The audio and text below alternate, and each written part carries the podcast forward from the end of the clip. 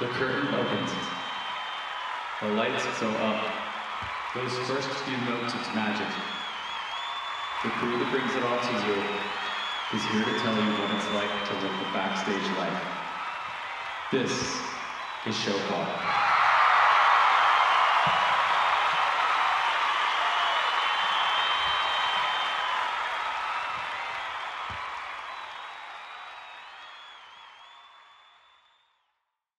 Hey everyone, welcome to Show Call. I'm your host, Chad Allen.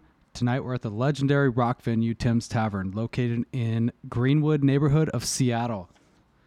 My first guest tonight is co-owner and talent buyer Matthew O'Toole. Hey, Matthew, thanks for thanks for hanging with us tonight. thanks for having me. Welcome to my bar. Yeah, yeah. Welcome. Pour yourself a drink this Yeah. time. Next we have co-owner and general manager Mason Reed. Hey, Chad. Good to see you, Mason. Good to see you too, man. Thanks for having us. Yeah, yeah. Thanks for being here. And finally, we have backstage caterer, fashion designer, and bartender at Tim's Tavern, Selena Bryant. Hi guys. Selena, long time no see. Bartender extraordinaire. Bartender, yeah. And she's here for a reason because we want to talk about how important bartenders are at the venues. Yeah. That's right. But first, let's talk about the history of Tim's. Uh, Mason, w- when did this place officially become a bar? Okay, so officially, I think the first license it had as a bar in this location was 1936 or 37. But before that, there's a rumor that before that it operated uh, as a speakeasy, and there was a brothel okay. in the back, Wow. uh, even during pro- Prohibition. So, Yeah. uh, rumor, don't know, but uh, officially became a bar about 1936. Okay. had several names uh, over the years. Uh, it, was, called Jack's at one point. It was called Mackey's at one point. It's called Rosie's. It was called Vans. It was called the 105 Dive or the 105 Wow. Tavern. Yeah.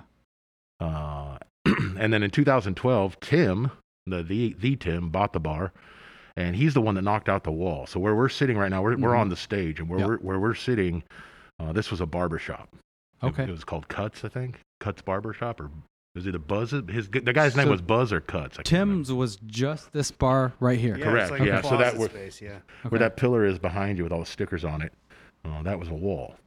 And so Okay, that's how wow. small it was, and it was beer and wine only uh, when Tim took Yeah. over, and and the pull tabs, of course. Okay. Uh, and then Tim took over. He knocked out the wall, put in the bathrooms. You know, uh, kind of. He said, "I want to have some music." Uh, Yeah. I, I don't think it was right away. I think it was about six months before he decided to put a little stage in. He put a little stage in this corner and uh, started doing bands, and then it kind of started to pick up steam. Um, Yep. uh, there was a booking agent uh, named Greg Gibson who Mm-hmm. uh, kind of took over and then turned this place into like a little Yeah. punk rock mecca, Sure. you know. Yeah. Um, and then yeah, we then we took over. Uh, Greg unfortunately passed away uh, okay. tragically in a fire. Uh, Oh wow. And um, they started a foundation in his name, uh, the Mm-hmm. Fire Prevention, the Greg uh, Gibson uh, Fire Prevention, GibbyHomePrevention.org, I believe, is the Mhm, website. homefireprevention.org. Yeah. Yeah. Okay. Uh, and they put they go into people's houses and put smoke detectors in. Uh, yeah. where they don't have them or where the landlords aren't providing them, they go Yeah. in and, and install smoke detectors. So that's a good uh, sidetrack. But Yeah. um, anyway, after Greg passed away, uh, things kind of went downhill a little bit, and uh, Matthew and I had been playing here. Uh, we had been. I was on the road for a number of years, and every time I come through here, uh, we'd play a show or together, and uh, and then I was kind of I was kind of staying here for a couple of months, and uh, we had played several times at Tim's. We had Yeah. played at this location, and Sure. uh, we'd sit after our show. We'd sit at the bar and just say, "Man, this place could be so cool if they would just do this or just Yeah. do that or just change this or change." Yeah. We used to sit there and, and we didn't realize what we were manifesting at the time. Sure. But sure enough, uh, I don't know, month, a few months go by, and you know, we're talking about going into business and you know doing doing something, and Yep. uh, so well, let's just look at what's out there, Matt. Let's see. And so I send out, you know, you have to, you go to a broker and you sign a non-disclosure agreement, and they send you a list of businesses that are for sale in your area. Yeah. Number one, first one on the list, Tim's Tavern. I said, Matt, you're not going to believe this. Tim's Tavern is is for sale. The one we've been talking about all these all these Yeah. months. We've been talking about how we'd turn that place into such a great venue if we could. And Yeah. uh, so we had our opportunity. We took it. And the rest is history. Yeah. 2016 December is when we took over. We started doing live music almost right away, uh, seven nights a week. And that's when live music officially started here. No, they had live music before, Before but that, we yeah. it, it was. I think it was like you know they they would do like a Thursday and Friday, Mm-hmm. Friday, and then it kind of started after Greg died because he was the one doing all the booking. Sure. After he died, it kind of started to fizzle out a little bit. I think.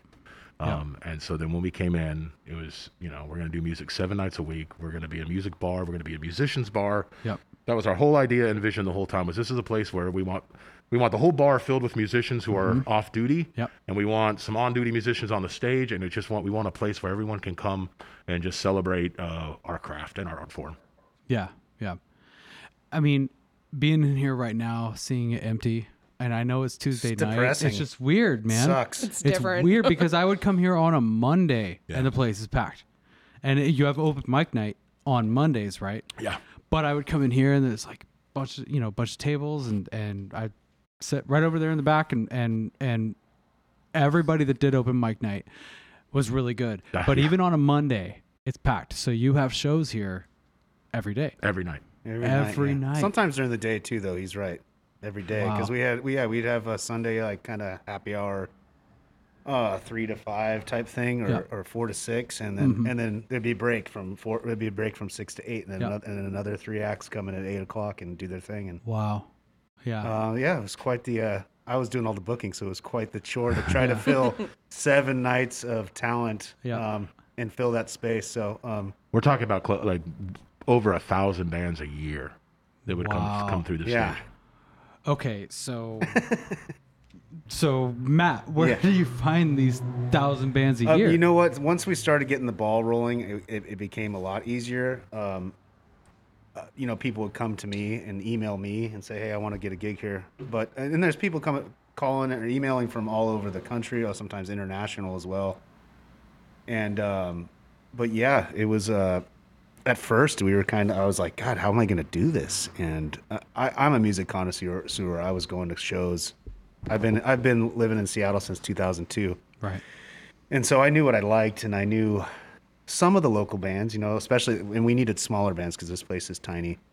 Um, you know, um, so I, and you know, originally I started looking at other venues' calendars.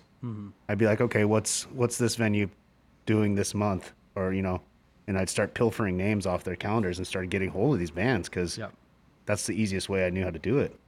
Um, and yeah, it was just uh, it was just one of those things, and and now it's you know now it's kind of it's getting tedious, you know. Yeah. it was Yeah. getting tedious towards before before the the shutdown happened. It was getting starting to get tedious for me. It always kind of Yeah. has been, but um, you know, it's uh it's one of those things. It's, it's an art it's an art form to book bands.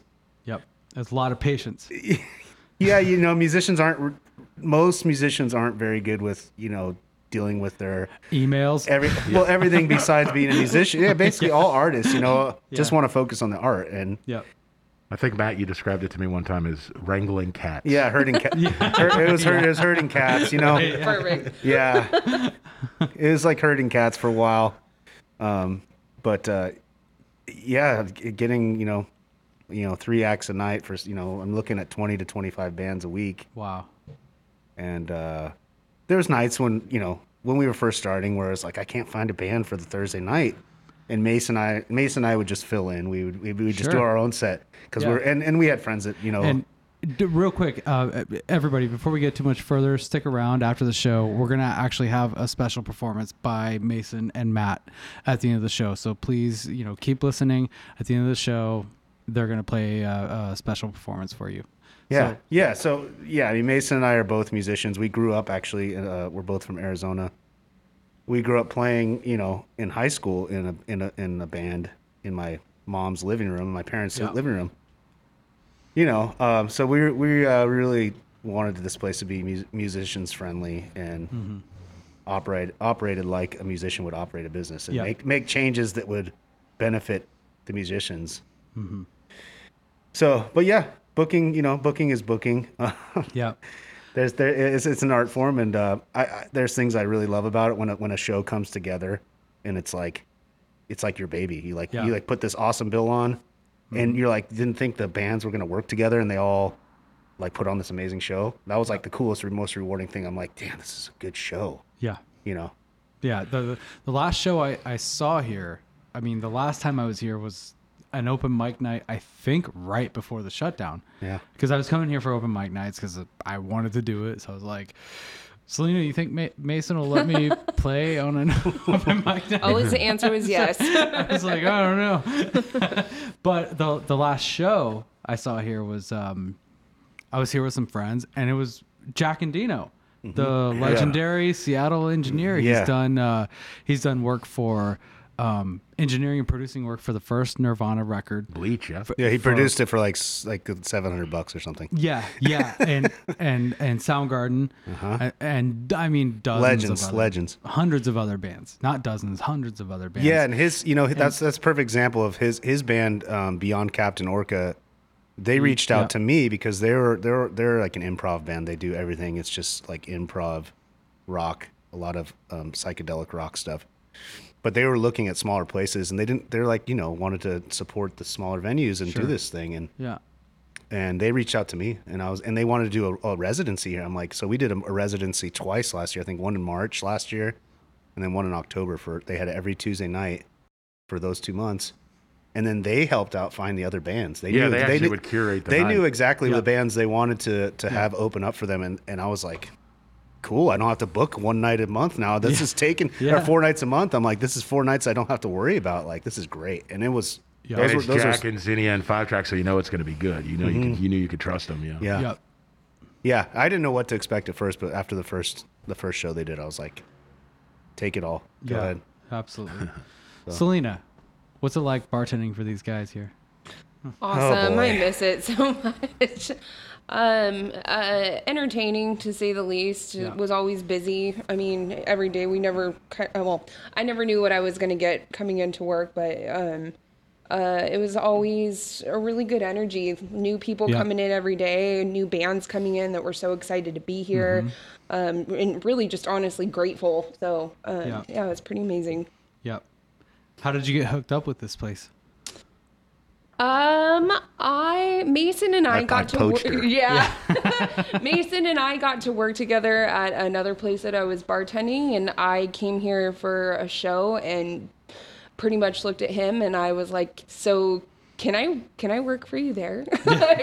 can, when you've got a spot, you know." I kept bugging him Yeah. for a while, and then um, magically some stuff came open, and it worked out, and then Yeah. um, I was basically here full time before everything hit with the pandemic. So. Yep. And so, I mean, do you think he'll come back? Yeah, Yeah. It's a- of that course. was a, that was a test, Mason. Matt. That mm-hmm. was a they, test. they they already know the answer Oh, to I, that. I wanted to see how long that pause would be. We're working on the, you know, we've been working on Tim's Fest and all this stuff, and and uh, you know, we post some pictures or something, and I'd be getting emails from Yep. our bartenders like, "Well, so are we open? Like, what's going on?" Like, no, we're not open yet. We're not allowed to open Yeah. till phase four. We're just Yeah. we're just shooting a band here for a live Yeah. stream or something I like know. that. You know. I It's a lot of hurry up and wait right now, and it and Yeah. it, it's I mean it sucks. Like we were really rocking and rolling, and I mean we were we were just Yeah. Mm-hmm. seemed to be hitting like this huge peak and stuff, and then just everything happened. And Yep. So That's the crazy, and it's and it's what and it, it was it was us, but it, but it was like a lot. I've noticed a lot of my friends in the industry said the same thing. Like Yep. January and February of 2020 for Tim's were our two best months ever. Yeah. and those are the slowest months of the year for a bar. That's like Absolutely. February is the shortest month, and January is you got New Year's, and then that's it. You know. Yep. And uh, everyone's goes back goes back to the gym. The, the bar's empty and the yoga studio's full in, in January. You know, but um, January, our, this January and February were our best months ever, even beat like our summer months. Yeah. And so I'm sitting here looking at the year thinking, man, this is good. fine. We're finally going to like hit our stride. We're finally going to, Yeah. you know, we're going to, we're going to start rocking and rolling. And, and, you know, everything, everything was coming together. The place finally looked the way we wanted. We got a new bar in. It's we, awesome You know, we put a bunch of money, you know, in Yeah, we place and- slowly kind of Built just it- built built it and out. added things and subtracted things and, Yep. and did stuff over the last three years, and, and it's finally like where we want it. And then yeah, coronavirus. Jeez. You're you're welcome. yeah.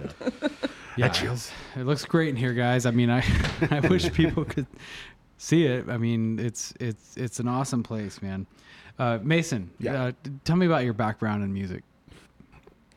Uh, well, before yeah, before I landed in Seattle, I uh, pretty much spent the better part of 10 years on the road. I've driven, I've been every state in America and Yep. pretty much driven every stretch of highway. I did 550,000 miles, I think. I figured it out uh, Wow. over the course of like eight or nine years. Yeah. Uh, I go on these like six month tours, kind of called it a never ending tour, uh, you know. and then I take like a month off and then I go back out, you know. But that's just what I was. So I figured out that you could make a living selling CDs or, you know, selling records out of your truck uh, and touring around as a touring musician. You, anyone can make a living, you just can't Yep. stop. Right. You're not. You don't get paid if you stop. So for me, it was like 300 miles show, 300 miles show, three six days a week Yep. like that for, like I said, nine or ten years. You Uh, really can't stop because that T-shirt sale can mean, uh, you know, ta- uh, uh, gas in the tank. Well, yeah, you know, that's and yeah, so you have to rely on every dollar that comes in, right? right. And then you know, and then in the beginning, I was you know, as I started, I, I was living in my van and just sleeping at truck, you know, showering at truck stops and sleeping in parking lots and stuff like that. And then I still did that towards the end to save money, but it was a little bit, you know, sometimes I'd fly out to shows and rent a car, and then you know, I was staying in red, you know, I had to deal with Red Roof, so I got a deal on rooms. So they're not the nicest hotel in the world, but Red Roof's not bad, you know. So I was, Right, I was staying there. It was better than it beat the hell out of you know sleeping in a in front seat of a pickup truck. Or a, you know, strangers' floors Right, that you oh, yeah. the show. That was yeah, those were always some I've never interesting done times. Couch uh, couch surfing. What was that? What, what was that? Couchsurfing.com or something like that. I did Mm-hmm. Yeah. that for a while. Oh, I Yeah. remember that I one. met some cool. I actually met some cool people doing that. You'd, you'd be you you'd be surprised. You kind of get a vibe for people right off the bat. Sure. You know, you know, ah, I'm not gonna make it tonight. Uh, but yeah, so yeah, I did. That's what I did, and then I came here to take a little break. My sister was living here, uh, and I came to visit my sister and take a little break. Yeah. And I was going to take a month off, and then I was going to start. I was I had already started booking, so I was going to start going. And I got about two or three weeks into booking this new tour, and I was just looking at my sister. I was like, I'm tired. I don't I don't feel like driving back across the country right now at all. Did- mm-hmm. She's like, Well, why don't you go get a job? You haven't had one of those in like ten years. Like, oh yeah, maybe I will. So I, you know, I got a job, and I just kind of started working in Bellevue at this little retirement community, and Sure.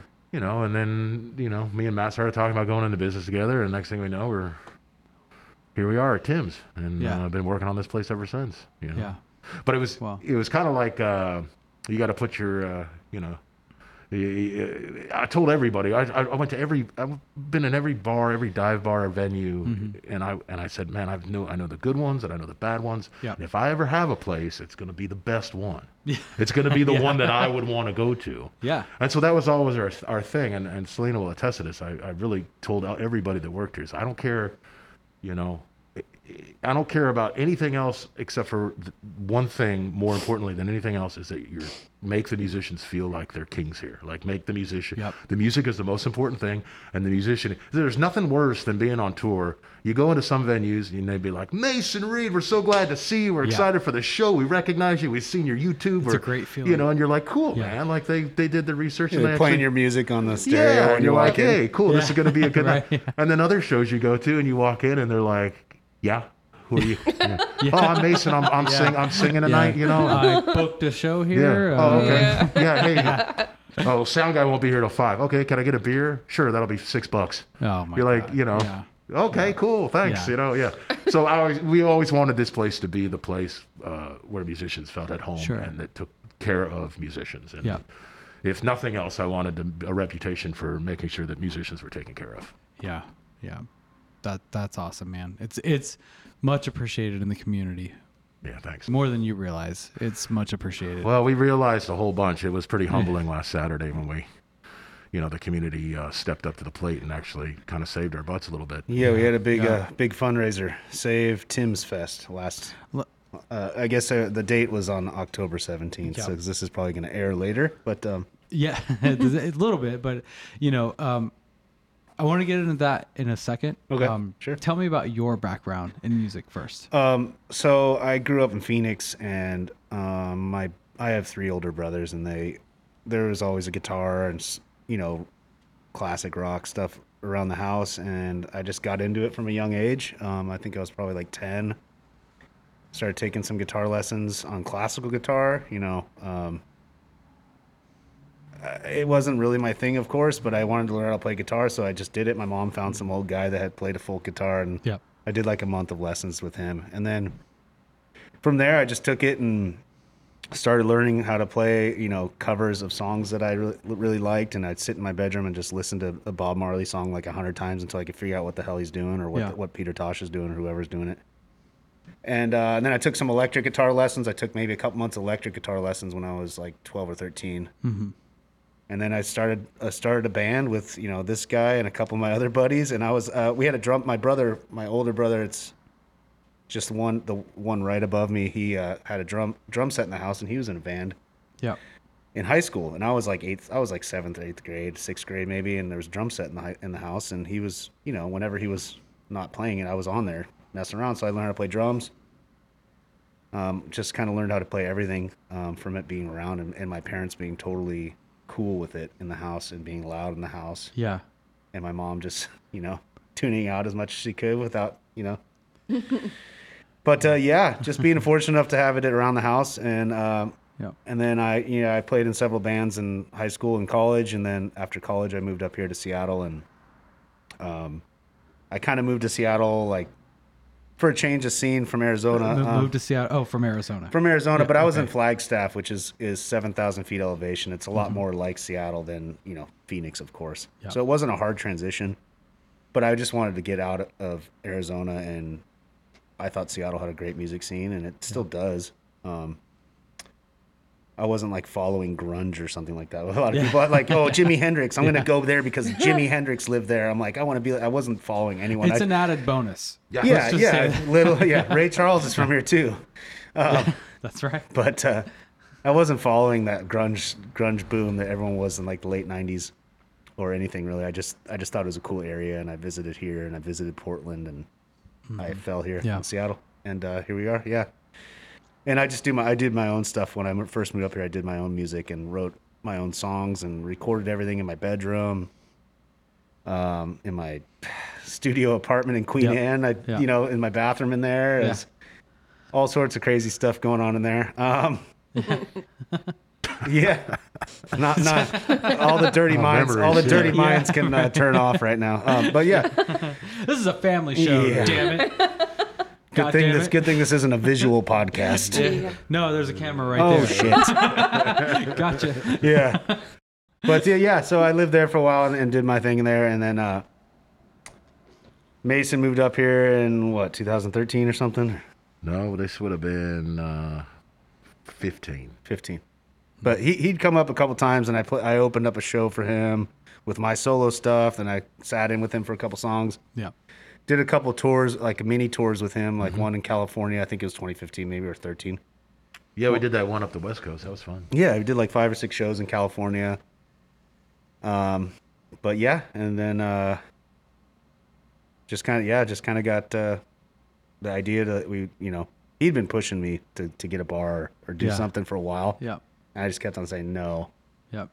It's not good timing, not not right. And then and then like you know, I lost my dad. Uh, he died of cancer, and I'm sorry. to and, and it was, he was going through a battle for a long time, and I was just like, you know, screw this, let's do something. I, I got to get something to take my mind off this. I was working sure. like you know minimum wage jobs and shit, Yeah. but um, yeah. So that all happened, and uh, he's like, well, I'm gonna get some listings, and he sent sent that one. Like he said, the first one was Tim's, and I was like, it's right down the street from my house. Yep.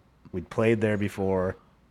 The address is 602, which is the area code for Arizona phone number. 602. I was like, serendipity, you know. Yeah. and it was the right price, and and, and yeah, it was. Uh, you know, we had we knew we had to put a little lipstick on it to make it what we wanted, but Sure. that, that was fine. That's not a big deal. Yep. And so here we are. But uh, Yep. here we're not, I guess. Technically, yeah.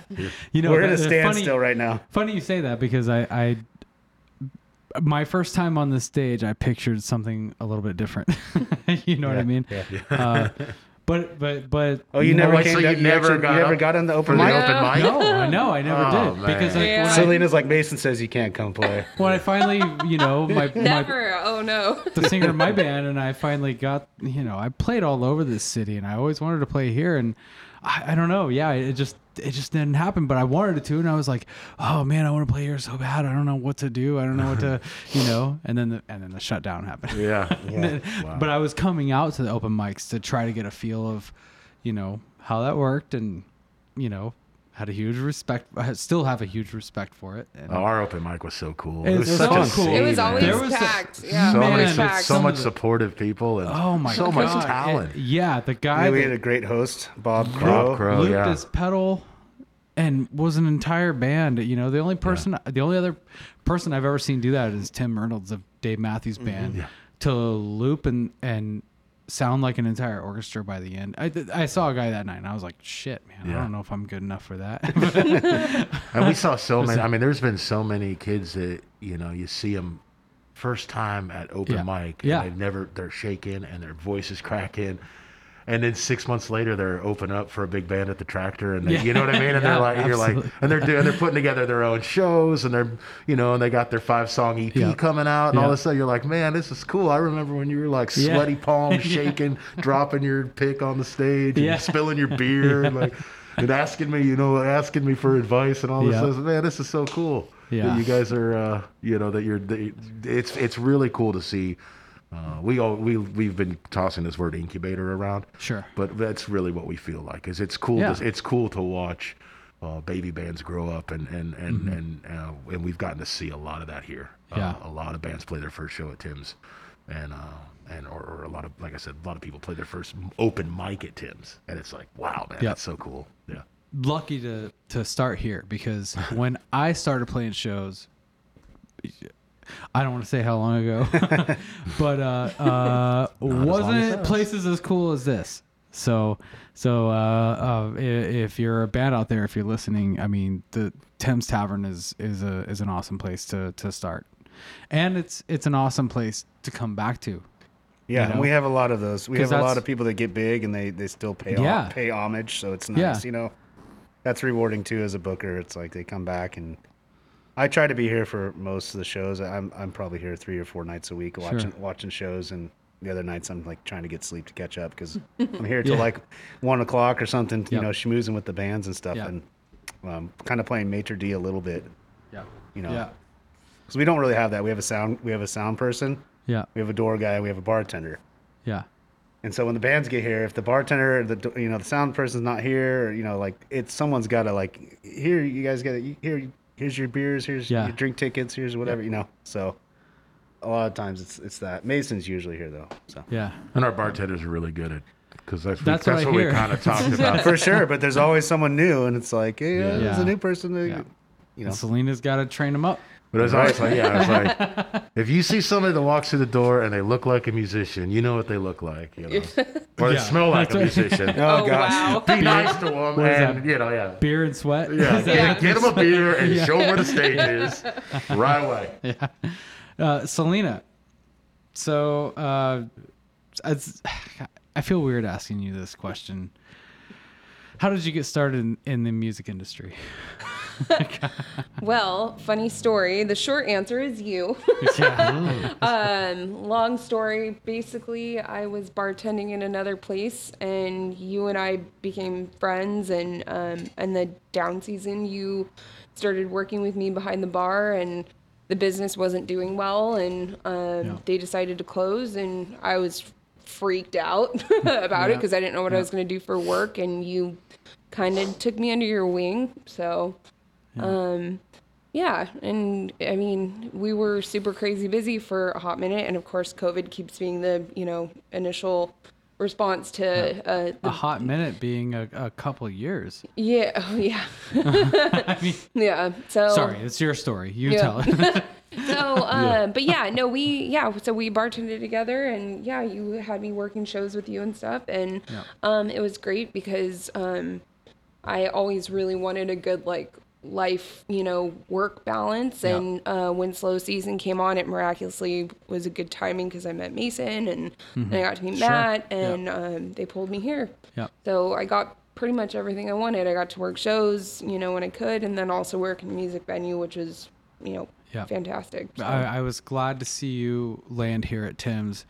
Um, you know, and one of my favorite things is is when I bring people on, um, seeing them go beyond what I what I can offer them. You know, because I feel like what I offer everyone is a temporary thing. Um, some people have stuck in it, you know, stuck to it for the long haul. but uh, I love seeing people take that and grow from it. And I feel like that's what Selena did. And and being here at Tim's, you know, you like I've never seen you happier. To it was work great. someplace. I yeah. no, I know. I'm a workaholic, and it was awesome. They're like, "You want to work bunch? Yeah, we've got." You are a workaholic. Yeah. I'm like, damn, Selena. That's take- why they- Selena and I yeah. get along. yeah. yeah, no, I, it, it was great. Yeah. Like I, I mean, and I and I enjoy it. You know, it's like I don't want to. I don't want any weird context to that at all. Like I, Yeah. what I wanted, I got, and I'm incredibly appreciative for it. So Yep. Yep. Um, because like I hear you talk a lot about um, how much you love working around bands again, which you haven't got a chance to do that at the other jobs you worked at, aside from working backstage at the arenas and stuff. Yeah, no, I mean this was like I said, it was just the perfect balance, you know? Yeah. Like these guys it's uh these people are all really hungry and they're coming in and they're exciting and uh, you know, they're they're smaller bands and Yep.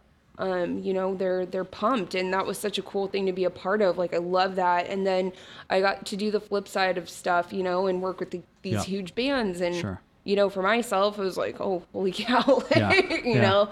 So, um, you know, the biggest thing is like the hunger that's there, you Yeah. Mm-hmm. know, and being able to get all of that, you know, in every aspect of my life is really cool. So. That's that's awesome. Um, it warms my heart to hear that. So. Yeah. I might be a little more biased towards Selena on this podcast, but uh, you know, I saw how hard she works, you know, and and just She does. She's the Gosh. hardest working person I know. yeah, I thought she just deserved more, and was like, well, come over here and see how that works for you, and you do a great job there, and Yeah. glad I, to see that you. yeah, I, yeah, like I said, this uh, work life balance is a huge, Yeah. huge thing to me. And Yeah. being able to be in a place that like valued music as much as I do, Mm-hmm. like that's such a huge part. Like there was never any question if I was like, hey, I want to go work a, you know, I want to go work a show, Yeah. you know, um, there was never any question. They were like, okay, Yeah. cool. I'll, you know, Mason worked a couple shows or, or worked here. Um, well, I went and worked a couple shows and stuff like that. So I could go do that and still have that opportunity, you know, um, that's important. Yeah, A lot of people don't get that. right. Yeah, because you you've got the band, you've got the sound guy, um, you know, the lighting guy, or whatever whatever you have, but something else that's very important that people may not realize is the bartender. Mm. You know, Yeah. can uh, make your night Party master. for the, mo- for the most part a little more enjoyable. So you know, I I and yeah, I can relate to that. Yeah, uh, Mason, Hmm. what's the most exciting part about your job about about coming here? Just uh, the music, man. I mean, just I was just thinking about that a minute ago when Selena was talking. I just had this this thought about how there's just nothing. There was nothing better than this place packed Yeah, with sweaty kids and everybody yeah, rocking out, and the back door, you know, and people. The patio's packed, and you know, the, there was nights. I mean, I remember a night. Uh, it was around this time last year, and I remember it was October, but it was a warm night, and uh, it wasn't cold like it is right now. But uh, the doors, the front door was open, the back door was open. There was this wicked like punk band on stage, and a storm was on, and it was lightning and thundering, and so the lightning Wow. and the thunder was making the lights flicker, and this band just never missed a beat. Yeah. And the place was packed, and it, it was just the most. It was, and I just was sitting at the corner of the bar thinking, man, this is just the coolest thing. This is it's just one of it's just a moment, a small little moment that you can't even put into words, but it's just the coolest thing. Everyone dancing, Yeah. everyone in sync, grooving to the same beat, sweating their asses off. The excuse my French, the lightning. it's okay. the light. You're allowed to cuss on podcast. Sure. the fucking lightning's going, and the door. I mean, it was in the warm breeze, and it was just, Yeah. it was just everything that I ever wanted in life, right in that moment. That's awesome. Yeah. yeah. Matt, what makes you want to get up in the morning and uh, come out and do this? Well, the same thing. The, mu- the music is, you know, and like I said, it's really re- rewarding uh, when you book a show that's successful, even if there's no one here to enjoy it. But if Yeah. if there's, you know, you look around, and there's five people here, and they're all enjoying it and like blown away. Yeah. That was what I kind of got off on, and was like a high for me. Um, but yeah, just the music and just having a place of our to call our own that we knew was was cool. Cool Yeah. Being co- too cool for school kind of thing. Like, you know, it was cool. I, I enjoyed hanging out here I had to watch myself and try not to make an ass out of myself sometimes because it's my place, and you know, me and Mason's place, and it's like you can't you can't do that as an owner. But Yeah. I had some fun here, uh, and hopefully we get back open. We can do it again. But I uh, a lot more fun. there's plenty of nights where they you know they cut me off. I'm like, okay, I, I you're have to- good, Yeah. you're good. I understand. But I'm luckily I'm a happy drunk. I'm not a I'm not an angry drunk. You know, I just get joy. I just get hungry and and happy. I'm like, I, I have to say this though, there was nothing cooler than when Matt would come in the next day and be like, "Hey," if he was one of those nights that he was getting sleep, yeah. um, uh, and come in and say, "How did the show go?" and be like, "Oh my god, it was amazing! All the bands were this." It was like Yeah. the best thing to be able to say. Uh, like that was the result. So. Yeah, I like Yeah. keeping tabs. You know, Yeah. if, if it's, it's a night I can't be in here, I'll, I'll ask. You know, if Mason's here, one of the bartenders here, I'll, I'll keep tabs. We have a we have a, actually have an employee log. Um, Yeah. So if you know if anything bad or really awesome happens, write it down in the log. Yeah. And reading some of like her reviews of like the bands, or this band was awesome, this band was cool, this band's like was rude. Like that. Okay, you're 86. You're not coming back. You're rude to my bartender and my whole staff. You're, you're done. Yeah. Smart. But but also That's bands smart. are awesome. So we have this log, and then I'd go mark my calendar, be like, this band was great, rebook them, and I mark this. I have this huge Rolodex now of just not Rolodex, but Yeah. That's figuratively. smart. Yeah, most of the time we knew if a band came in here, if they had like an attitude. Yeah. Before they even started playing. Right. So I mean, sometimes it happens. You're on the road. I mean, believe me, I know. You're Yeah, on the you're road. tired. You're, you're expecting a certain thing when you come into a Yeah. venue. You're expecting a certain, you know, you've had a, a, a run of bad shows. Mm-hmm.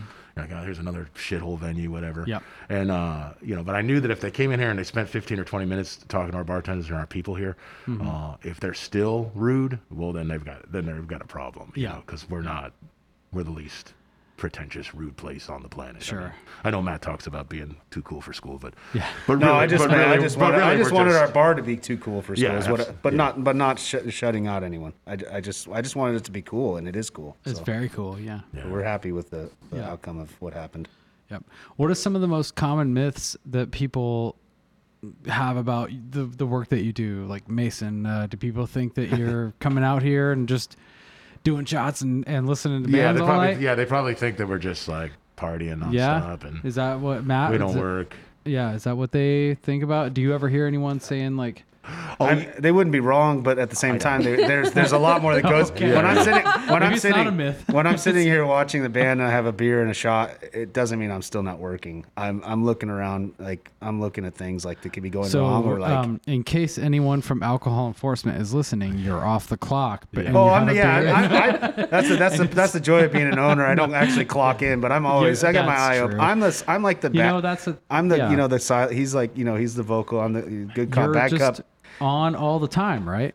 Yeah. He's and the- yeah. same, I mean, same with He you. stays in the shadows. I'm a particular guy, and and, every, and Mason and Selena know that I, I I really like things to, to go a certain way, and if they don't, then I get frustrated. But Sure. I'm usually quiet when I you know I, I shut up. Yeah, when yeah. something's not right, I'm like Yeah. it's hard to tell with a mask on. yeah. I think the big, I think another big thing that people think about when they see, I mean, maybe not even just a venue, but Yeah. Mm-hmm. any bar or restaurant. People sit will sit at the bar and they'll look around and they'll see a busy bar and they think to and, and I know that people think this because I thought this to myself before I owned a bar. Yep. Wow, these guys are making a ton of money. That's Yeah. what they think. Yeah. Wow.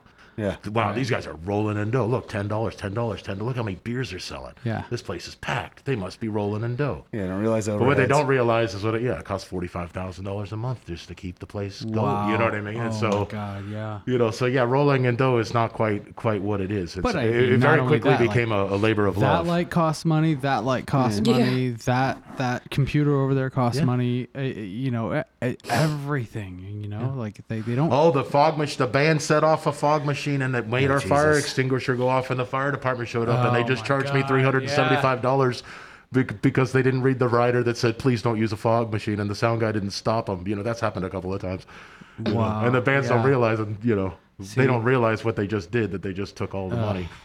We just paid all the money to the fire department. Bands, bands, please read your emails, man, and Read, respond. read your writer. Don't Read get your me writer. But don't get me wrong, fog machines are fucking awesome. Oh, yeah. You know, by all Yeah. means. You know, it just happens. We just happen to have a very sensitive fire. alarm. I, you know, I have a mixed mixed feeling about fog machines. I'm a drummer, so I sometimes feel like they're an excuse to make the drummer disappear. But whatever, I'm just gonna move on to the next question. Yeah, totally.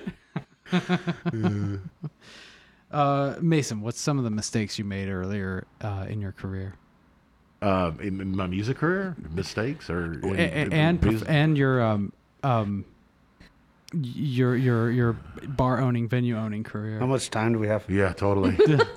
my, Matt's got Let's, that. let's, Just let's- messing. You know what? Just totally joshing, let's go with let's go with owning Tim's. Like some of the some of the Well, things. so you- one of the things that we figured out right uh, very, very quickly Yeah. when we first started, because our whole thing was, okay, you know what? Musicians are going to get paid and they're going to be treated fairly, and we're going to figure out how to make this happen. And we started booking bands off the bat. And the first couple of months, I mean, we were booking band. We were saying, you know what? Yeah, come play. We'll give you four hundred dollars. Come Yeah. play. We'll give you three hundred dollars. Mm-hmm.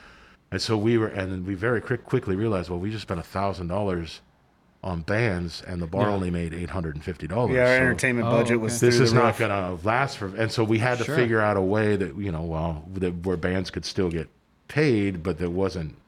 We weren't going to be able to pay our bills if we were giving all our money to the bands as much as we wanted to do that and we did do that for like the first three months that we owned this place we basically gave all of the money to the bands and we're like wow we're we're going into the negative now so this isn't working uh, and so then we figured out that we were going to do door, you know, the door thing, and you know, we kind of slowly got into a similar, um, uh, you know, a similar structure that most places have, where you charge Yeah. the door, and then. Yeah. But the difference with us was that the bands got the door. Uh, Sure. We didn't really take ever take a, a production. We fee gave out hundred percent of the door basically to the bands. Um, We just figured like we would make our money selling booze. You you make your money bringing your friends to the show. it was It's the only mutual fair way. It was the only fair way, like because you know you bring people, you get money. So if you don't bring people, we're not going to make money simple. at the bar. Yeah. So if you bring if you bring ten people per band, you get thirty people in there. That feels pretty pretty full in here. Thirty, you Yeah. know, if a good fifty people, it feels. But really it wasn't full. like other like um, you know, uh, I spent my time in L.A. and other places, and it's like, you know, okay, you got the first fifty people that pay to see you. Uh, that that goes to pay for the production fee, and then Yeah. you get uh, you can get you get seventy percent. You get seventy percent of the fee after uh, fifty people pay. You know. Yep. Yep. Okay. Uh, we'll start with Mason. Besides Tim's, obviously, uh, what's your favorite venue? Oh wow! In Seattle, there's that's you know one of A- the anywhere in the world. well, I should mean, say, but we gotta give props to to this place right here for a second because Tim's. Yeah. No, to Seattle in general. Where we, Oh, I mean, our yeah, yeah. city. This is this is a reason why why why I moved here. Why I know Matt mentioned earlier one of the reasons why he Same. moved here. Yep. Like you know, you Chad, I you're saying why you met here. So moved here and and, so, and musician. Ah, yeah, I moved out here from Indiana because I, I wanted to come out here for the music Yeah. Mm-hmm. scene and the and you know, there are so many cool venues in this city. Absolutely. Uh, it's hard to to name a favorite. You know, you could talk about like favorite shows, maybe. I don't know. and that's my, which is that's my the next, next one, question. right? yeah. Uh, there's show? so many good venues um, Mm-hmm. that we that we love in Seattle um. Mm-hmm. that we've played. Um, the Sunset Tractor, of course. Yep. Love I love Ballard. Love Conor Byrne. Yep. Um, Where else, Matthew? Um, I mean, if you're talking smaller places, yes, those are some of them. Love Um, love the Moore. any any Mm-hmm. artist is capable. Any artist is capable of turning a, a place that you didn't previously like into a place that you you will love. That's where did a we Where did we see Built to Spill? That's a great point, man. Um, Built to Spill, I've seen them. I've seen them everywhere from the Crocodile. The Moore Theater is probably my favorite uh, in Seattle, um, but it's bigger. It's for bigger bands. Showbox. Uh, Showbox, Showbox downtown uh, in the market is that place is cool. a great vibe, and we had kind of Yeah. a similar vibe in here with the red lights and the dark. Um, And the sound in here is the sound in here is just yeah. impa- it's way better than any other venue in the universe. It's yeah, Yeah. It's neck and neck with It's the like showbox. being inside the Taj Mahal. but yeah, I've already uh, no, it's a small room. talked you know, about the showbox. this this room doesn't need much. You know, we we've had bands uh, come to Tim's with their half stacks and their and their huge huge amps, and it's actually in in our rider. Like, please no half stacks. Like, Thank you, because This one does not one go of my to biggest 11. pet peeves uh, of even playing in a band is that you know, guitar player. Sorry for whoever's listening. Uh, half stacks are too much for ninety percent of what you're gonna do. So this is this is a good chance Sorry, just to yeah. say this stuff out Okay, loud because yeah. you can't like just talk one on one with musicians all the time. If there's musicians listening, There's, from old, from an few. old guy Yep. to, to to the younger guys, Yep. one of the one of the key things that makes you an expert and a professional is learning how to play to a room. I know that sounds like a really old guy Yep. thing to say, because I remember him saying it to me. oh, uh, but it's key. And these guys that come in with these huge, and they're playing to a stadium, uh, and they're not in a stadium. Yep. Yep. If you could learn how to play to the room, but still deliver the same the same fucking vibe that you're trying to deliver, and that's what that that's what I you know I was gonna say is is have that energy within yourself, you know, but your gear doesn't need to represent that. Uh, and I think that just comes with age and experience. Uh, because the older I get, the smaller my drum kit gets. Age and experience You know? and spending some time in, in headphones, spending some time with your mouth Yeah. up close to a mic or your Yep. guitar, or your your amp mic'd with head when you got headphones on and Yep. you compress it, compress it and listen to Yep. it and you know and you could and when it's so close. Yep. I know people say, "Oh, but I need my tone, my tone," you know, but yeah, your tone doesn't need to like blister. We had, yeah, we had Yeah. one maybe People's one intestines. one band in here that had half stacks that they must have had it on like one or two volume level, and th- and they were they were tolerable. We actually had some band a band come in here and they the sound guy convinced the sound person convinced them to turn the amps around. They actually faced the amps to this wall, and it sounded awesome. I was like, Yeah, that was we should just convince That- everyone to turn yeah. their amps to the wall. Like, It was When a neat it- trick, like, "Hey, cool half stack, let's do this. Let's turn it around because it's a Yeah. small room," and they Yeah. point them the other way, and actually sounded pretty cool. Yeah, we, Yeah. we're gonna mic. You know, we'll mic it so in case you're worried about it. But like, we we don't generally we don't mic drums or um, amps in here because you don't need it. This room is concrete. Uh, the floor is concrete. We do mic kick drums. We Yeah. do mic kick drums if you want it. That you don't can- even. I if, understand If that, you have a good kick drum, you don't need it in this room because it's it's it's loud in here. Sure. But he's right. Playing to a room is a very strong asset that a lot of people overlook, and Yeah. and, and inexperienced musicians don't understand that you don't need much to. Yep. And, and and honestly, the quieter you are, the more people will shut up and listen. Uh, when you're loud, Yeah. they will talk over you, and then you'll get frustrated that they're talking. It's I be- think it just comes with the experience because It when I play a room, it, I learned later on the less mics they put around my drum kit, uh, the more I'm like, oh, that's cool, because I'm gonna beat the shit out of these. And, Well, it feels good. It feels good when you when you hear your You know? mics fully, your drums fully mic'd up. It feels awesome. Like when you can hear, like does, it's, it's totally yeah, different yeah. feeling when you're playing a, a raw drum set compared to one that's been mic'd and it's going through everything. But Yep. not every place is built for that. Sure. Sure. If you're playing showbox, of course you want a mic on everything. Like you want, you know, a bigger venue. Yeah. But we're, you know, we're an 80 person venue. We're a room. Yep. A room. Mm-hmm. Yeah. A cool room, by the way. Thank you. Uh, Selena, besides Tim's, what's your favorite venue? You know, actually, it was funny when you t- told me that question. I, I had one in my head, but the more I think about it, um, I actually have two, and it's the Neptune and the Can Can. Nice. Okay. Yeah. I mean, just the Can Can for what they do. I mean, uh, it's, it's a burlesque venue and stuff like that. I mean, like they, they they have a very small space. Which you you used to be a go-go dancer. Yes. Right. so you, I can see how you gravitate towards. Um, know, I so, right? appreciate a lot of things about art, and uh, dance Sure. is a part of art, and Yeah. what they do there and what they do with that venue is incredible, and it's beautiful and it's stunning, and Right. like there's always a show put on, and people always leave just completely wowed. So, and um, the Neptune also too. It's not a huge, crazy huge venue and stuff like that, but anything that I've seen there, I think the last show I saw there was Bush. Um, Yeah. like, I mean, when it- was that?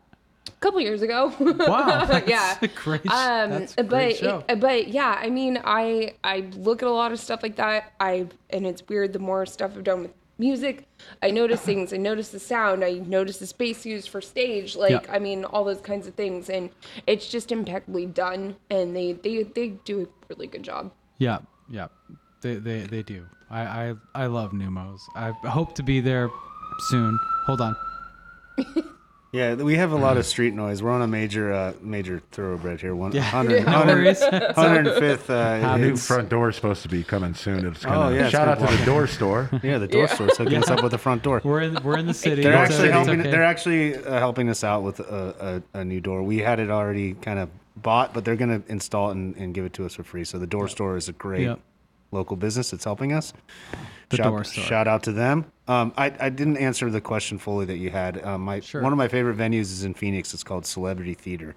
Okay. and it's this it's a theater in the round, and the stage is round, but the stage rotates. Um, Yes. 300, So cool. 360 degrees. Like it it. does a So re- cool. it does a revolution every minute. So It's like a giant lazy do you Susan sit with a band. around the stage? Yeah, every, it's, it's in the round, so the stage is in the middle, and but the stage ro- fucking the stage cool, man. rotates Like- like this, so the, all the cables are running down the middle of the stage, and they have they have to be on something where they're connected in the stage, so they don't get tangled up when it rotates. They have a system for it. but Oh, it's like, And a, it's- it's, it's like not- a small Metallica show. Y- Well, yeah, They always I've- Slowly- seen, just slowly I've seen tons of bands there. I saw I saw Fugazi there. I saw Beck there. I saw. Uh, oh, I would have Um, loved to it's a smaller. Yeah. It's like a maybe two thousand um, person venue, but no seat is farther than eighty feet away from the stage. It's brilliant. because it's just around.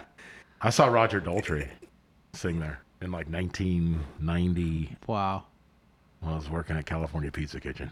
but yeah, that, that shout, shout out. Eight. Yeah, shout out to Celebrity Theater in Arizona. Um, if I like had a ton of money and w- was gonna buy a venue and like it just like oh I just want to buy a venue, that's probably the one I'd buy because I had the Yeah. most memories there and it's also just a really cool experience. Yeah. And it's been there since the '50s. There's you know it was like Dean Martin's, Frank Sinatra, all those all those guys. The Rat, the Rat Pack was Yeah. was doing their thing there. I think when the when the boom was happening to Phoenix back then. But That's awesome. That's awesome. I, I, I wish there were more venues that would. Put I the know stage I, I in the don't know why there's not uh, more. There's yeah. maybe one or two in the world, and that and that one's like just Any so show cool. I've ever done on a tour where they put the stage in the middle, everyone has the best view. Well, this one rotates too, so you're not just looking at the back. If you're behind them, you're, you're eventually you're seeing them and they're playing, and, and the band's super happy about it too. They're like, "Whoa, this is cool! I'm spinning, I'm, I'm spinning. I got oh, I see Yeah. this guy again. Oh, this guy's wearing his wig. Okay, I got back. I'll see you in another minute. Yeah. Like, Selena, uh, do you have a favorite show in mind? Well, uh, this is a pretty obvious answer, knowing you know you and I know each other, but Incubus was probably the best. Uh, so I feel weird asking you these questions. Because you Uh, already know. okay, everyone, Selena and I are neighbors. We'll go back a little ways. uh, when was that show? That was actually um, last year. You um, you had asked me if I could work Elton John actually for two Yeah. Mm-hmm. days, and that was the original plan. And then you called me and said, "Well, so I kind of need you to be at another venue." And I said, "What?" And you're like, "Well, Well, it's and- inc- and- and it's it's Incubus." this is your story, but uh, it was my birthday. yep. and they're one of my favorite bands of all time. And I know you and I had a lot of uh, great nights rocking out to Incubus. Tons, Uh, tons. And great uh, band. yep, and I thought uh, if there's one person I can call to fill that one one spot Yeah. that yeah, I had. yeah, that was It the was- yeah that was was, Selena. Yeah, that was the neat part about it. It was it wasn't a huge show, um, and they were super cool. Like the whole staff backstage was really great. It was just um, yeah, it was a really neat experience, and yeah, it was your Yeah. birthday. My 40th Ah, happy birthday. birthday. Well, thank you. Yeah, so you're well- you're you're Mason, you're Mason and I's age. Oh then. yeah, So- no, for sure. But I, Yeah. I, it was funny because I, I mean, well, I, I was working here and I kind of looked at Mason and I was like, um, I have a huge favor to ask. Uh, I, I I don't think I've ever thanked you yet, Mason, for letting her come out and Oh, do no, shows af- yeah, 'cause it- after she worked here, but I it was- appreciate it. Yeah, She's like, well, it- I'm gonna go work a show. I said, well, it depends on who's playing. Yeah, it Yeah. was. She said Incubus. I go, hell It yeah. was, go. well, it was Of course. Incubus, and then it was Elton Underrated John the next day. Yeah. Like, I mean, Yeah. that Was that his uh, farewell tour? Was it the Yellow Brick Road it Road was. tour? Yep, or- it was, Mm-hmm. and it was it was stunning, and it was a really great Tacoma experience. Dome? It- You got me a yep, poster. probably Well, the not to say best two days Yeah. Of my life. So, Wow. thanks, guys. I was just talking. I was just talking to my. I was just talking to my wife about the Taco- Tacoma Dome, and we. I've only been there once and saw. I saw Modest Mouse, and Nice. uh, it was last year. Modest Mouse and Black Keys, Yep. And I just I didn't like the setup. I felt so far away, and we were on the floor level, and I couldn't see the stage. That's I feel like that that's a venue that to- should do the round thing. The round thing, yes. and everyone's going to say in the middle. Everyone's watching the stage. It's like and they have and every time they do that i was on tour uh well i did a, a west coast tour with um Reba McEntire and george strait and they set up in the middle and everyone had an well, not. I mean, You can't on how sell. you're That's looking the thing is you can't sell as many tickets because if the stage doesn't rotate, you can't sell the tickets behind. The stage did rotate, Oh, cool. and uh, um, that was years, years ago. Um, At the but, Tacoma Dome, uh, at the yeah. school? Oh. Well, Tacoma Dome and Portland and Yeah, yeah, yeah. Eugene and Uh-huh. all all down through the, but um, but yeah, that that that was a rotating stage in the middle of an arena, Yeah. and I that's you're right. That's something I wish they would do more often. Yeah. Yeah, I felt disappointed, at, and and also the sound in there. It's kind of a it's a wood box, but Yeah, it's still better than Key Arena. yeah. Yeah, which is still closed. I'm assuming. Yeah, they're they're fixing it up for the hockey team. And it's Yeah. now it's now called the climate change ple- or climate pledge. Yeah. Yeah, we. I think. I don't know. I, I- Amazon's Climate Pledge Arena. Yeah. Okay, first of all, I want to say to the listeners, um, I wish people would consult me first when they name things. I I agree with where they're going with it and the idea, but uh, consult me first with Yeah. names, man. Because uh, climate pledge change, climate change pledge, climate something arena. I don't know, but ah, fuck, I don't know. It's always going to be the key to me. Yeah. The No. I- reason it why it will I'm be. sure they'll change it eventually to the Amazon Arena. The Yeah. reason why they called it that, I think, is because it's the first one that's Yep. being neutral, Yep. carbon neutral. I don't know. That that which is great. I agree with all that. I love all of that. They're trying to show people that you can do things. the key. That's simple, plain, simple, to the point. You know what they're talking about. It's Uh, key. yeah, Key is a great name. When you got to Key. text a worker where your where their next show is, uh, I love just saying the key. Yeah. Now I got to say climate pledge change pledge. Somebody should open a bar pledge, called the Key change, Arena. Pledge. It's it's venue. confusing because Key Arena. Safeco Yeah. Safeco is even now uh, T-Mobile. T-Mobile Yeah. Park, I think yeah. people, And that's yeah, fine. and That's peop- fine. And people, but I think people still get really confused Yeah. because yeah, it's been so much change. uh, Mason, Yes, sir. what's the last thing you worked before the shutdown? Sunday.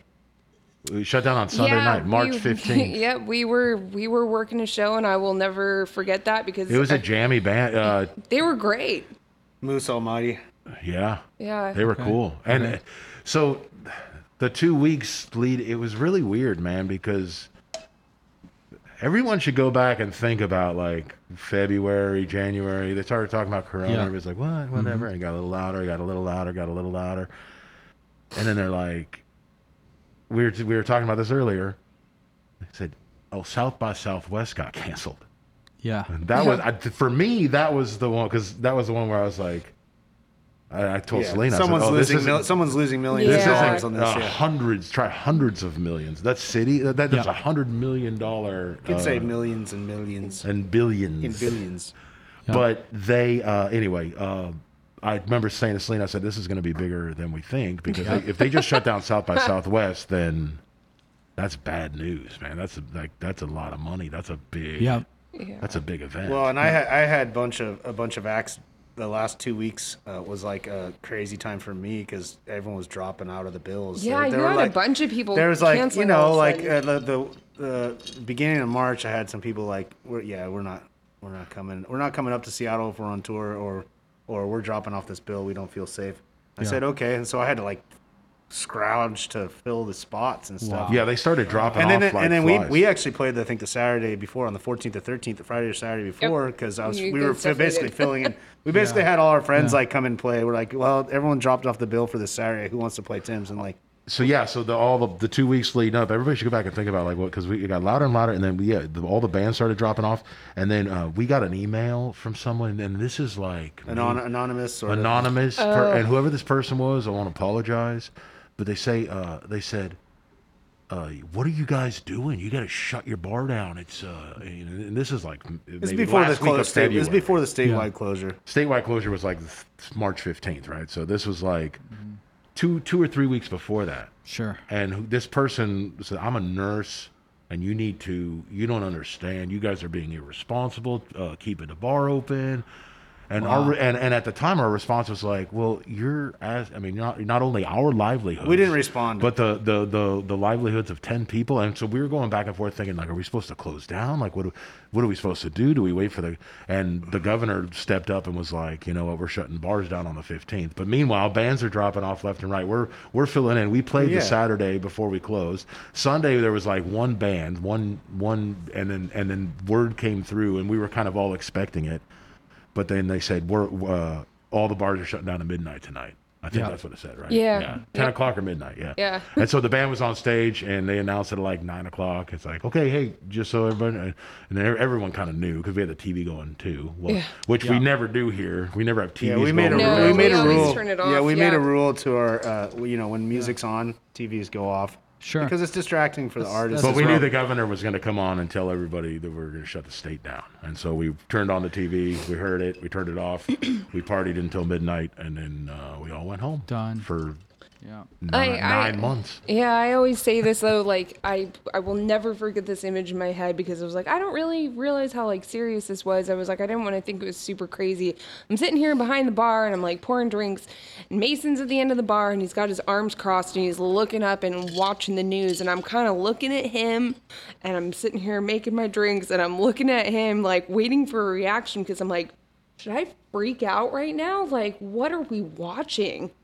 Like Yeah. this is so crazy. Yeah. You know, and and and I mean, lo and behold, you know, the next day it was like, well, sorry. Well, yeah, and we didn't know we didn't know what was to be expected if we did have to close. So we would have followed that that person's email they sent us. You know, uh, we were we were obviously worried about the well being of and and everything.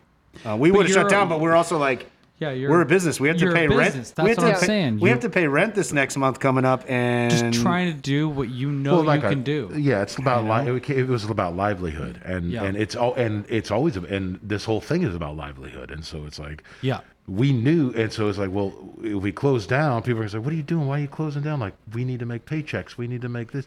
And I remember that last. Yeah. I, it was like Thursday before the Sunday when they announced the shutdown. I, I I told I said, you know what, you guys better just go ahead and file unemployment now. Now, And get in the system because I, I saw it coming. I knew that it was going to happen, Yeah, and it's always been about livelihood. And so the only reason we were, yes, we were. I'll admit man. we were a little ignorant, but we were all ignorant about about what the Well, virus was. It's hard to believe. You know, well, our you leadership. tell- Our you're telling leadership. somebody Yeah. in February. You're telling somebody in February. Yeah, well, yeah. The leadership should have been telling us this a month prior. Um, But Yeah, you know, you're, yeah, Yeah. You're, you're saying in February to shut down. You know, we had one, we had this one rogue nurse that emailed us was like, "Shut down the fucking bar. It's Yeah. coming." You know.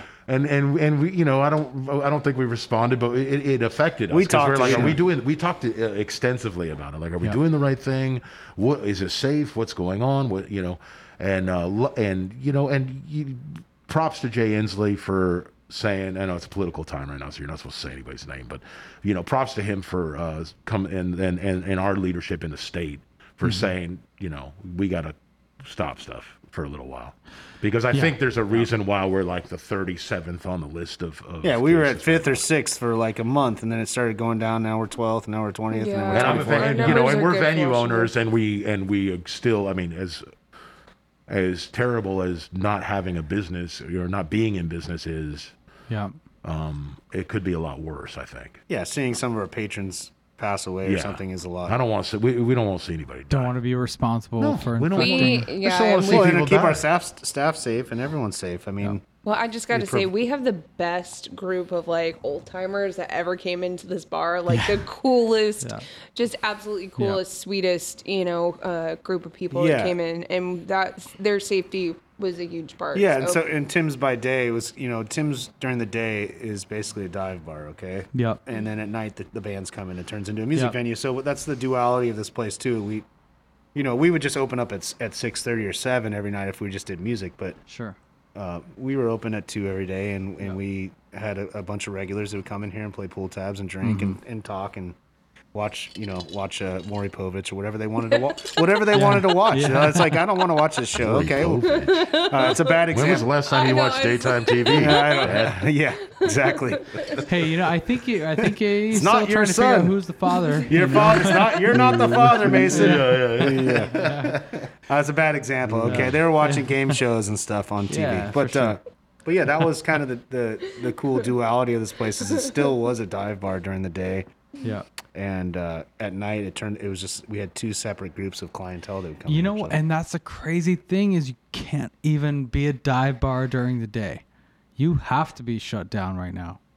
well, we yeah, we if we started ser- if we started serving music food. then, yeah. It's about the, it's about licensing. Yeah, our license is a nightclub. We're a, a nightclub license, so we could switch our license and pay money and become a restaurant, but we don't really. We're not really set up. For we don't that. have a hood. so We can't fry anything. And we have a Oh, okay. fantastic restaurant next door, La Cabana. Best uh, Central Sure. American food in town. Yep. It's amazing. It's like your grandma.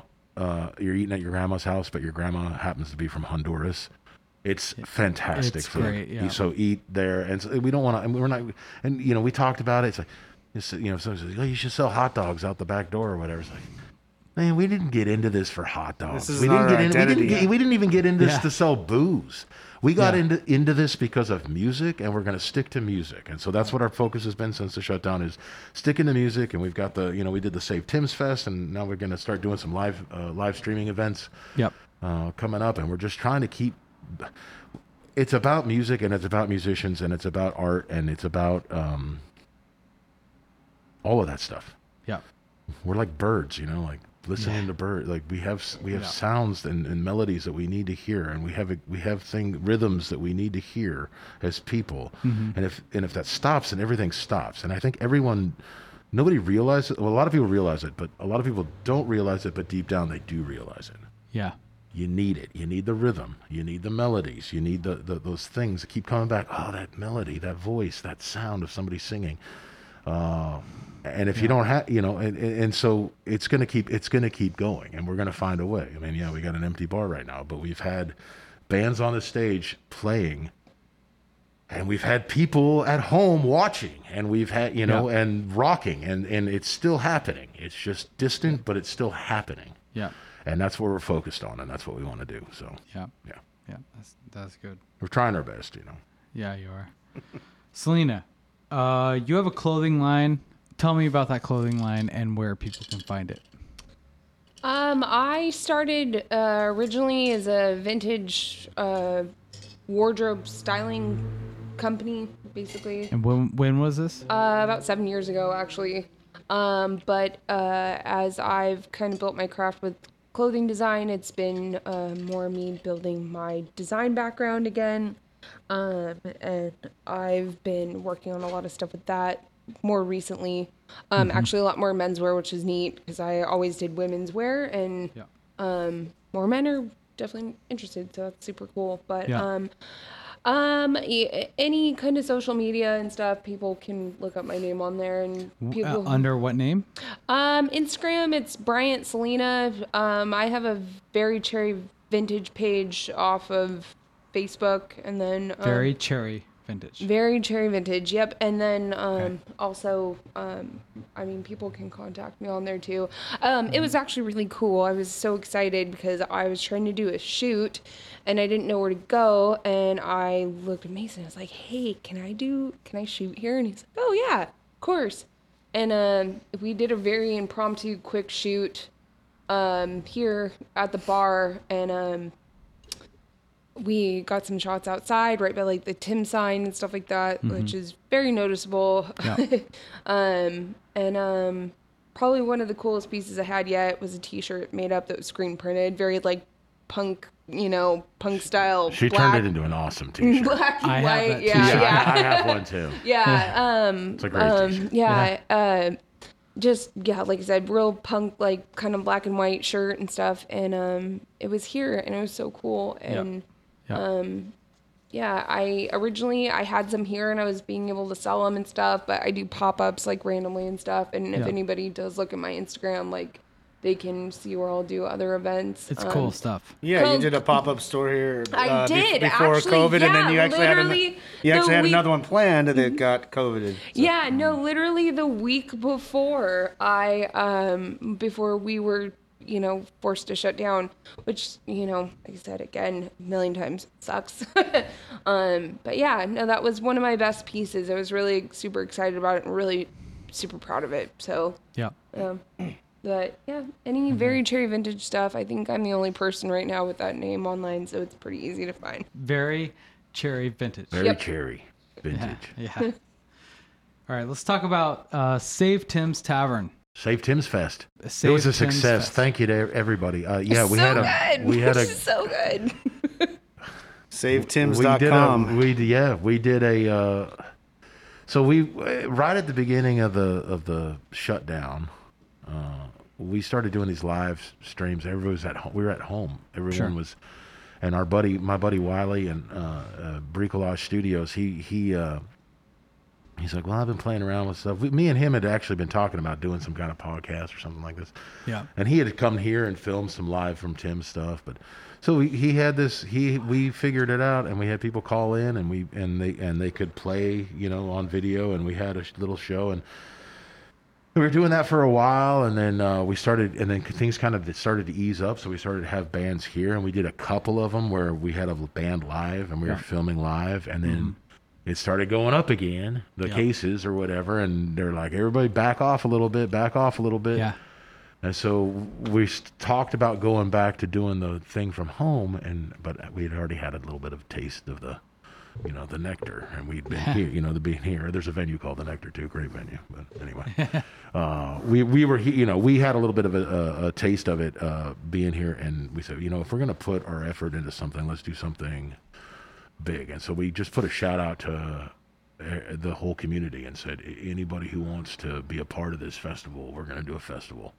Uh, and we need to raise money because it costs us $8,000 a month to keep just to pay the basic uh, rent and, and insurance and the basic bills. Yeah. Eight eight thousand bucks a month. That was that was that's how much it costs. And so uh, we need to raise some money to make it because they're not going to let us open until June is what they're saying now. But who Yeah. know who knows really who knows. And some you know it was Matt, Matt's idea. Matt Matt Matt said, you know, if we're gonna do this, let's just do something big. And Yeah, we were spinning our wheels like once a week, getting bands um, in here, and maybe making you know a hundred bucks here and there just from online donate. We divvy up all the donations between the bands and, and us, and we you know me and Mason and Wiley, a crew of three people. Yeah. hundred bucks. We're basically buying some KFC, and it wasn't for making sense. It was barely paying for my children's cereal uh, milk for their cereal. Man. And so I was like, let's you know, let's just do, let's just spend two months here and plan a big event and try to, to fundraise money so that we can last a couple more months since we're not obviously not opening anytime soon. And I said, I think we can just do a fundraiser and have it just blow it out, just do an all day fundraiser and and uh, So we came up with this idea of, of having uh, uh, bands submit submissions, and we just reached out. It was like, you, Yeah. and then Matt, I think the email was like, if you can't submit something on your own, let us know. Maybe you can come down and we can record you here. Sure. So we ended up recording twenty something bands here, and we ended up we ended up with like over eighty submissions. I don't know what the final tally was like eighty seven. Yeah. It's like who's who in the Seattle music scene for sure, but also like just people that have been through Tim's. Like we had our f- friends from uh, Austin, Texas, uh, you know, and, and our friends from uh, we, all the way from Japan that, that submitted things, and like people who knew about or who had been through or had some kind of connection uh, to this bar. And everybody played. We had 80 something people play. It was a nine and a half, 10 hour uh, endeavor. We were live. Yep. So everything was all of the musical performances were pre-recorded. You can still watch it on YouTube, by the way, on the Tim's Tavern, yeah, go to savetims.com. uh, SaveTims.com. Uh, but we were live here, so I was hosting. We were hosting it live, and we were like, you know, uh, we started at two o'clock and we finished at eleven something. Wow. It was It was- amazing. It's like 20 minutes of bands and then back live, raising money. raising- And the the real the the beautiful and humbling thing about this all is that, and we were kind of uh, Chad, we were kind of talking about this earlier about uh, the community rallied around us. You know, you can have an idea, Sure. you can have a plan for yourself, you can have a thing that you want to do. But it's really about someone, about a community saying, giving you permission to do that thing. Yeah. So like we, we want to have this venue, we want to have this bar, we want to be all about the music. That's what we that's what we want, you know. Yeah. Yeah. But until everybody says, uh, "Yeah, you have permission to do that," uh, then it becomes very real. Yeah. And that's what happened uh, at Save Tim's Fest is that the community gave us permission to ha- to hold this spot. Like we're we're the little venue in town. We're you know there's a there's a there's a, a a bunch of venues in this town. We're the smallest one. We're the little venue in town, and uh, and we have permission from our community now Yep. to keep putting on shows. Um, and that's it's, it's like I said, it's a humbling. It feels really really good. yeah. It's also daunting. It's also scary. It's it, you know we work we work for for the community now. We they we've they've given us the money that we need to make it for a few few more months. We we, we ended up raising uh, seventeen thousand dollars. So I guess it's a couple of months. Yeah. Um, but it, it's but That's it's great. but it's more than that. It's it's about uh, everybody's given us permission now to hold this this space in the community, and we're happy to do it. We love this this work, and we love the music, and we love being we love being in this in this place. You know, I, I wouldn't ask for anything else. Yeah. Yeah. That that's that's amazing. So Uh, thank you, everybody. Yeah. Yeah, thanks. Thanks, guys. And we want Tim's to be around for for a long time. We want to come back, and we're going to come back stronger than ever too, if we do. So that's that's the thing. It's going to be a, a magical thing once we get to open back up and it's safe for everyone. Yeah, this place Yeah. should exist. And Matthew and I have talked about this. I mean, even when our time is done, you know, this is an institution that should just exist. Absolutely. And uh, and someone else, you know, down the road, uh, you know, might want to step in with more energy. Yeah. and and, and but the same but the same value and the same and the same uh you know commitment to Mm-hmm. to music as an art form live music as an art form live local music as an art form Yep. Absolutely. we all love our our our top 40 whatever you know our big Yeah. bands we all love that sweet Yep. candy but Yep. there's something about live music on a local level there's a whole middle class of music out there Yep. you know Yep. and and and everybody has their favorites and i have heard some songs and i have found some just being a part of this place feeling what do you listen to what do you listen to i realized until b- b- before the pandemic started i realized i didn't hear i didn't listen to like mute like spotify or i didn't listen to anything Yeah. i was listening to bands at tim's the bands that played at Yep. tim's that's all Yeah. i was listening to for like Yeah. three years and it's awesome Yeah. you know Yeah. uh, and now I started listening to Spotify and other, uh, you know, or whatever, like other things again. And I was like, oh, cool. There's all this other music out there, and it's Yeah. great. But, um, but I was just listening to Nobody's Peach album. You know, great record. Oh my they just god, put it There's- out. I- It sounds so yeah, good. I And just was listening to their stuff the other day. I, I mean, I listened to like three things today. I listened to like the Jeff Tweedy album, the Bruce Springsteen album, and the Nobody's Peach record. Yes. And the Nobody's Yeah. Peach record stands Yeah. up to all three of those. And they're Yeah. right from right here in Seattle. They're There's so much talent in this town. Yeah. And that's the beautiful thing. It's like Mm-hmm. s- most of my favorite artists, no one's ever heard of. Yeah. Yeah. Yeah. And that's the that's one of the most beautiful things about venues like this is uh, tons of bands I listen to as well. Uh, that I listen to as much as Foo Fighters, which is my my favorite band ever. Yeah. But, but you know what I mean. You know, I, I and I and I tell my friends about them, and uh, but I found them in places like this. Tim's, is- along with all the other venues in America, are part of an uh, organization called NIVA.org. Okay, NIVA.org. And more importantly, there's uh, uh, in in in Washington, there's Keep Music Live WA WA. Uh, Keep Music Live Washington is uh, an organization, and it's basically a crowdsourced fundraiser for venues. They're going to start issuing grants to venues that are struggling. yeah. So basically, the deal is if it, you get into a really tight spot as a venue, you can call on this these organizations and they'll bail you out for, Okay. a, for a month or two months or whatever you need. And we're going to try to keep these places open because, you know, we talked we talked a little bit about Tim's budget here, and you can imagine we're a tiny little place. So, so Yeah. now you got to think about a place that has a sixty thousand yeah, a bar like Neumos, right? Yeah. yeah. Probably like a sixty thousand dollar a month uh, rent or overhead, right? So Yeah. crazy. Yeah. You know, you're talking, you know, and and and then now you think a little bit bigger than that, and like one hundred and twenty thousand dollars a month, or or you know, there's places Yeah, that are they, paying they, money est- they right estimate ninety thousand or ninety percent of um, independent music venues or art venues are going to be closed before the end of the year. Um. STG is a nonprofit organization. I mean, I know that they That's have, I know that they have a lot of Yeah. money, Right. but they have to spend a lot of money Yeah. to keep Yeah. those venues Yeah. uh, yeah, Well, sitting empty. and, yeah. This brings me to my last question. What message do you have for the government officials that are in charge of this shutdown? What final message do you have, uh, Mason? We'll start with you. Which government are we talking about? Washington, Washington State, Yeah. The- Seattle yeah, City. Uh, yes, Seattle. Yeah. King County. I think I think that uh, that Wash uh, King County um, has been doing the best that they can. They uh, we actually got a grant from King County uh, that helped that, that helped us a, a lot. Uh, or we we were awarded the grant at this time. But anyway, Yeah. um, uh, well, I think Washington has done a good job. This is just crazy crazy stuff. I'm not a politician. I don't have Sure. I don't have any of this, any of the answers in that in that realm. Um, my message, I guess, my message would be that everything's going to be okay, and that brighter days are ahead of us, and I know that. I hope I so. can, I can promise people that Yep. we will figure it out, and we will rock sweaty in a crowded room again. I guarantee you. I hope so. Yeah. Matt, what what message Um, do you yeah, have? I think I think uh, he said he said most of the right things. I think um, another thing to add is that I, I they might I think they realize how much tourism and money that music brings to the state. I mean, it brought me here, and it's brought a lot of people to the state. Even just people that come into town from anywhere, they Yeah. they come to Seattle and they think immediately, let's go see a live music show. We don't have that back in Tennessee. We don't have that. We don't have that here where we live. We don't have that in this town.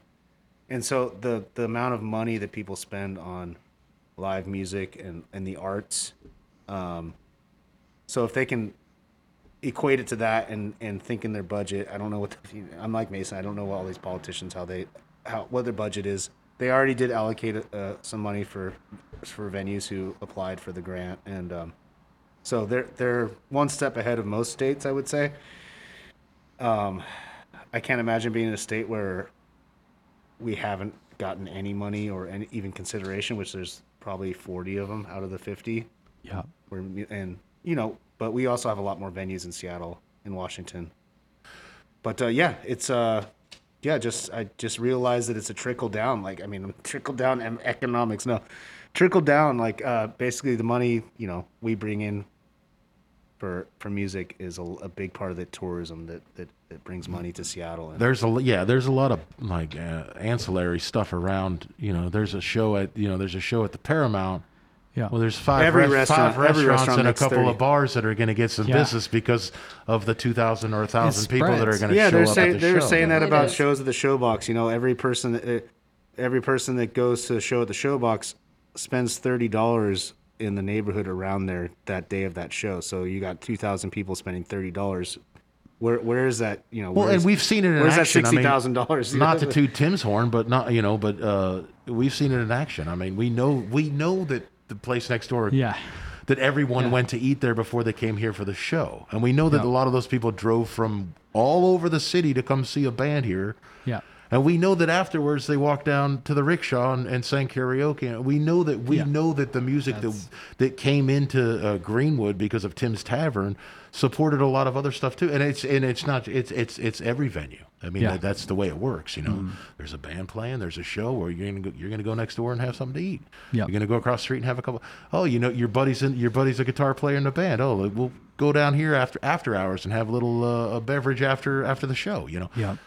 So a lot of businesses get uh get supported because of music Yeah. and yeah. uh, it's important that that we keep our venues alive and it's you know it's a scary thing right now but but the community has been has been amazing to us and um we're we're gonna make it we're gonna keep going yeah Selena. Um, I would just honestly say that uh, Seattle's such a magical city.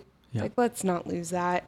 Yeah. And it's magical because of the art and music and creative fields that we have here. It's really special, um, and it's uh, it's a really it's an inc- incredibly unique. So I really hope that that's not something that we you know lose over time because Yeah. we really need to hold on to that. Um, that's what what like makes this area so um, you know admirable. People come here because they want to grow in those fields and stuff. So I just don't want to see us lose that magic. Yeah, I agree. You know, Can you we just were- edit out what Mason I said and just have her response? yeah. so, so much more eloquent than what me and Mason I, said. I love what you we all were like said. pan- we were pandering so hard. keeping I'm keeping it all because I love what you all Okay, said. okay, okay. And uh, All right, I guess we'll have to deal with that. we do want to keep uh, venues going. Um, it, it's what brought me to the city nearly 20 years ago, you know, and uh, uh, I hope all these venues make it. You know, I hope Tim's, Neumos, and and not only in Seattle, but but in venues all over the country. Uh, I hope I hope you all make it. And uh, The statistic is 90% of venues are going to are going to shut down in the next 6 months. Ah, 90%. it's one statistic. Key That's Music so- Live that's so Washington. Key Music Live None of WA. That. Keep music yeah, live. Ne- NIVA, WA. NIVA, yep. Yeah, yeah. NIVA.org. Yeah. And uh, I want to thank you all for listening to the Show Call podcast. Uh, we're going to take a quick break. And then after the break, we're going to have a special performance by Mason and Matt. So thank you all for listening to Show Call. Thanks, Chad. Thanks, Hey, Chad. Thank you. Thank you guys for being here. I appreciate it. Thank you, man.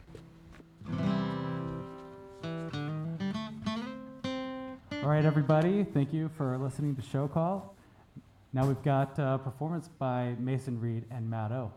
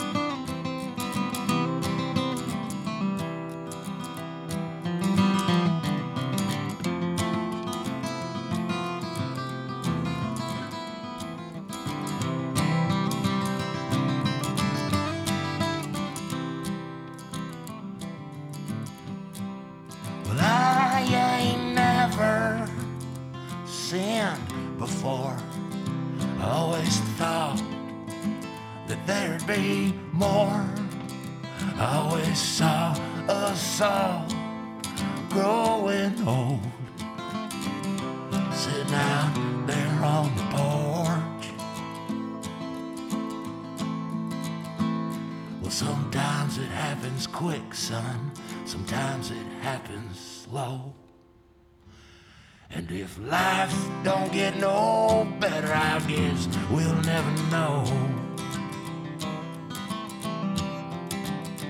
Yeah, if life don't get no better, well, I guess we'll never know.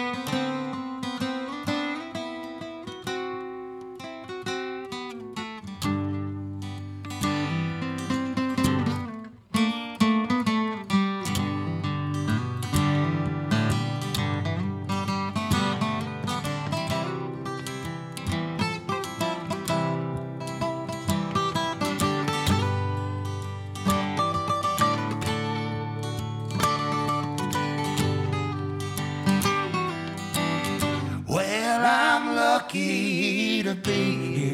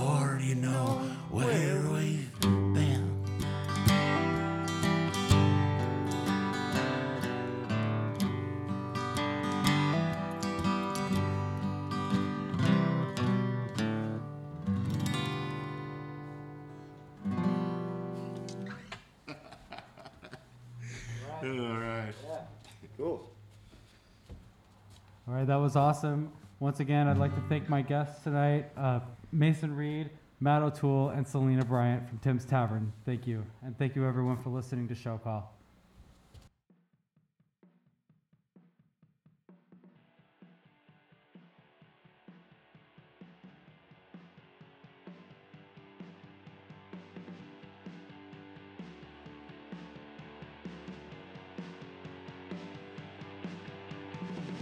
Help save live events and the crew that make them happen, visit WeMakeEvents.org and tell your representatives how important live music is to you. To help save venues in Washington State, visit KeepMusicLiveWA.com. If you live outside of Washington State, you can visit SaveOurStages.com. If you'd like to be on the show, contact us at guests at showcallpodcast.com. You can find us on Spotify, iTunes, Apple Podcasts, Amazon, and Google Play. Follow us on Instagram and Facebook. New episodes uploaded every Tuesday. See you next week.